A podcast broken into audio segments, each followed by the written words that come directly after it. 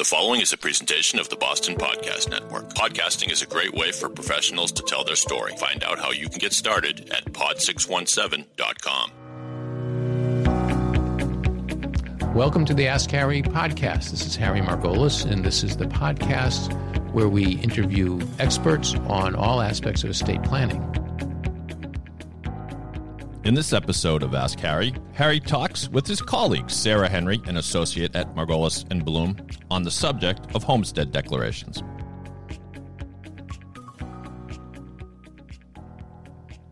Welcome, Sarah.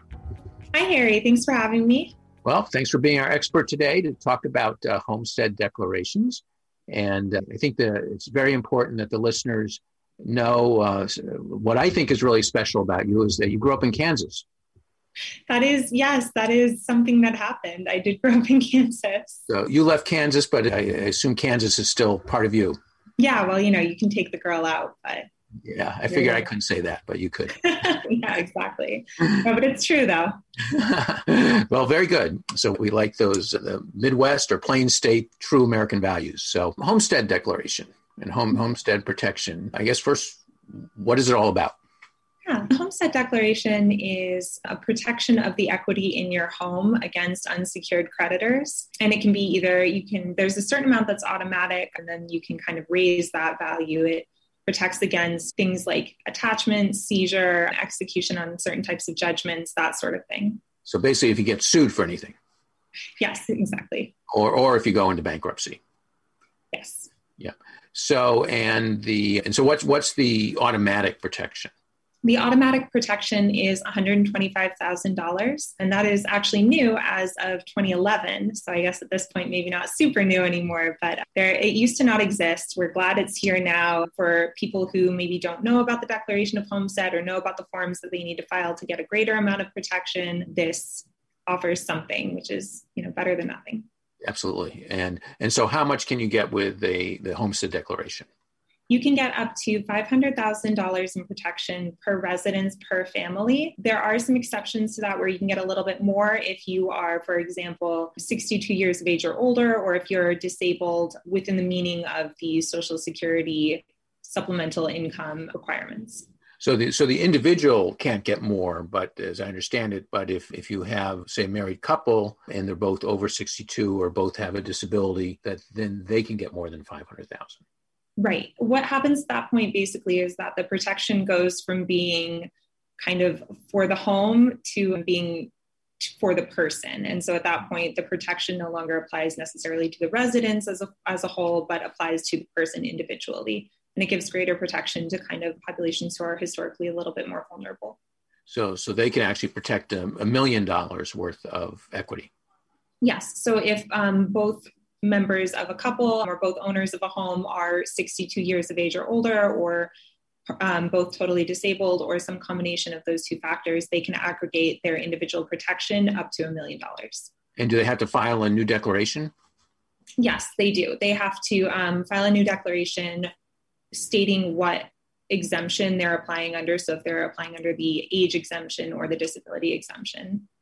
So, uh, so you're you're you buy your house when you're 50, and then 12 years later, in order to get that extra protection, you got to go back to the Registry of Deeds to to file a new declaration. Yep, and actually, the Secretary of State recommends that you might have to go back more than more than just the once or twice. They recommend that you know as as partners age differently or as circumstances change differently that anytime any spouse is available for one of those exemptions you file as as many as you can basically so if one spouse is over 62 and the other isn't both spouses should be filing for their respective eligibility or their respective declarations of homestead and and same with the concept of disability so when one step spouse is 62 and the other spouse is 60 mm-hmm. they both refile and do they already get a million dollars of coverage at that point? So at that point, the $500,000 for which the spouse 62 years of age was eligible would be for them personally, but you could also, the spouse who's 60 years old could still apply for kind of the, the regular, the standard declaration of homestead, which kind of applies more to the home, the residence, and they would be protected as well through that. So you kind of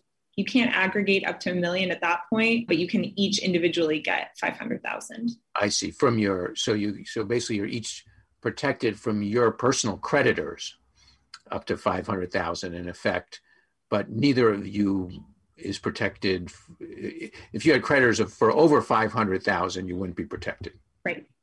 Of course, there are other, if you're a married couple, there are other protections if you own the house as tenants by the entirety. Right.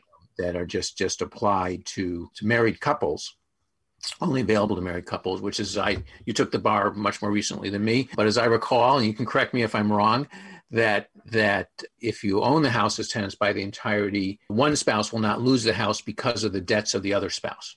Right. Yeah. As long as the debts aren't joint, Yeah. um, filing for bankruptcy or or creditors coming after one of the spouses. Right.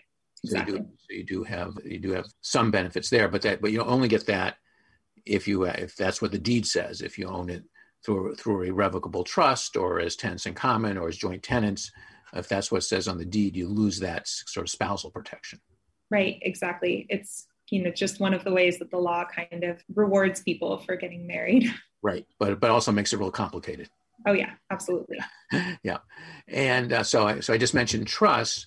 So can you get the homestead exemption if the house is in trust? Yes, you can. This is also something that is kind of new as of 2011. Trusts can get declar- can get declaration of homestead protection. In that case, the trustee of the trust would need to be the person to file the declaration of homestead. Sometimes that might be the person who is still going to reside in the home, and sometimes it might not be. So it's just important to pay attention to that distinction. So so you have your you have your house in your name, and then you go see some estate planning attorneys like us, and they say, here's all these reasons you'd be better off to put your house into a revocable trust Mhm. uh, to avoid probate, to provide asset management, to uh, just make your life a lot easier, or at least make your heirs' lives a lot easier. And and but then you got to refile your declaration, which just make sure the law, the estate planning attorney thinks of that. Yep, yep, exactly. And there are actually um, two separate forms. They can be found either on the Secretary of State's website or at the registry in the county where the property is located. And, and so the form is actually different if you're um, filing for a trust. Okay. And so is this something that, that consumers or clients can just do on their own? You said that the forms are available online or at the registry of deeds. Yeah, they certainly can. The you know the filing fee is thirty five dollars. The forms are available online. It's it's pretty straightforward. Of course, if anyone ever has any questions or anything like that, um, seeking attorney advice is always a good thing to do. But hypothetically, sure, yeah, it could be done. So, so one thing when we were talking about this earlier occurred to me that in some ways you may be better off in terms of getting the million dollars of protection if you're not married. So you, you don't get the you don't get the benefit of the tenants by the entirety deed, but you if you have two owners of property who are not married, isn't it right that they can both file a declaration of, of homestead? I think at that point it would be five hundred thousand, and it would be. It, it depends on the title by which they own. If they're joint tenants, the five hundred thousand is still just allocated to the two of them together. Um, so you don't actually end up getting a million dollars that way. And if you're tenants in common, I think if there are more than more than two owners, you can start to add in maybe another two hundred and fifty thousand. But I don't think it quite gets to a million in any of those examples. Oh, really? So if you have two owners of property and they're and they're they own as tenants in common, they can't both get five hundred thousand of coverage. That was my understanding based on the language on the Secretary of State's uh-huh. website. Okay, but they can get something more than five hundred. Sounds like. If if there are more than two owners, so if there were Uh-huh. three or four, you Oh, might really? be able to start adding in another 250 So two so two owners are still limited to five hundred thousand. Yes. Uh huh. But potentially more. So so one other question. So this is called a homestead declaration. Mhm. So does it have to be your home? Yes, yeah, that's a great question. I probably should have opened with that. It does need to be your primary residence, very important. It can't be just a residence, period. And actually, if you do end up trying to file a declaration of homestead for a vacation home or something like that, you could actually cancel out your former declaration of homestead on your primary residence. So it's very important to be aware of that and, and not fall into that potential pitfall. So I guess the idea, the public policy idea, is it's uh, to allow people, uh, make sure people don't lose their homes if they run into some legal or financial um, problems, but not not to give them more than that. Yes, exactly. And, you know, very specifically, so you couldn't have, say, two spouses and you know each of them declares a declaration of homestead on a different residence. It doesn't work that way. Unless, unless perhaps they were actually living apart. I was just going to say unless they can show that they were in fact living apart. Which happens it does. Yeah, yeah. but uh, you probably had the burden of proof in in that case. Yeah so in in general, I mean, the reality is we we try to file these for all of our clients, but in my many many years and decades of practice, as far as I know, none of my clients have availed themselves of of these. Though I do see cases in in Massachusetts Lawyers Weekly about about homestead declarations because it really comes into play if uh, mostly in bankruptcy court because otherwise if you haven't if you well if you don't get into legal trouble you're fine. Right. Um, i was going to say when you said that uh, you haven't heard of your clients availing themselves i was like good that means nothing's gone wrong. Right. And it's and if you have sufficient insurance. Yes. I mean often you see cases that settle for the for the extent of the insurance and they don't try to go after people's homes. Right but they could. You should probably rest easier knowing that you're protected. I have a friend who's clerking in the federal bankruptcy court, and she apparently has seen a lot of them. I was mentioning this to her, and she got very excited to to be able to connect over a topic because often we don't really intersect with our fields. But she she definitely was very familiar with the declarations of homestead. Apparently, they come up a lot for her. So, so just in case, it's really important to to file them and as we know, that unfortunately, a lot of people in our country are, are pretty close to the edge financially. Mm-hmm. And whether it's the loss of a job or in a lot of cases, as, as our Senator Elizabeth Warren reported when she was a uh, law school professor, she studied this and, and found that a huge portion of bankruptcies in this country are as a result of medical debt. So if you get sick and stop earning money and all of a sudden owe, owe a lot of money for medical care, and that, that could happen to anybody and you can save your home if you've filed a homestead declaration. And one issue is you got to you have to have it filed ahead of time. Yes. That's a great point. If there's already a lien on your home or something like that, the declaration of homestead is not going to retroactively save you from that unfortunately. But it does. So I say ahead of time, but you you could already have the debt and protect and file it. You just can't have any any lawsuit filed or any lien, as you said, a lien or claim against the against the property. And, and as you said in the beginning, this protects the property against unsecured debt. So it doesn't protect you against your mortgage or anything like that.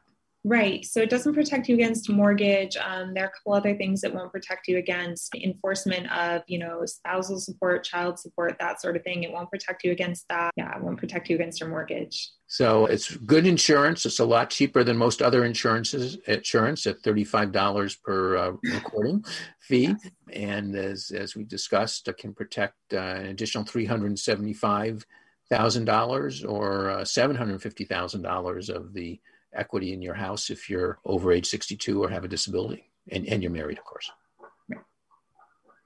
Well, and if you're over age 62, it's important that your marital status no longer matters at that point. In terms of protecting, so, you, but you still have the two owners, of course. Yes, yeah. You get the extra, you get the extra protection, right?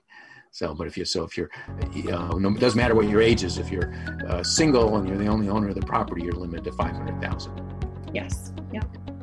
Good. Uh, thank you very much, Sarah. Thank you so much, Harry. Thank you for listening to the Ask Harry podcast. If you liked what you heard, please share it with your friends and colleagues. If you have questions about estate planning, you can find answers at askharry.info. And if you don't find your answer there, you can post a question and I will respond to it. You can also subscribe and listen to future episodes on iTunes. If you're interested in Harry's book, Get Your Ducks in a Row The Baby Boomer's Guide to Estate Planning, please visit margolis.com. That's M A R G O L I S.com. Ask Harry is a production of pod617.com, the Boston Podcast Network.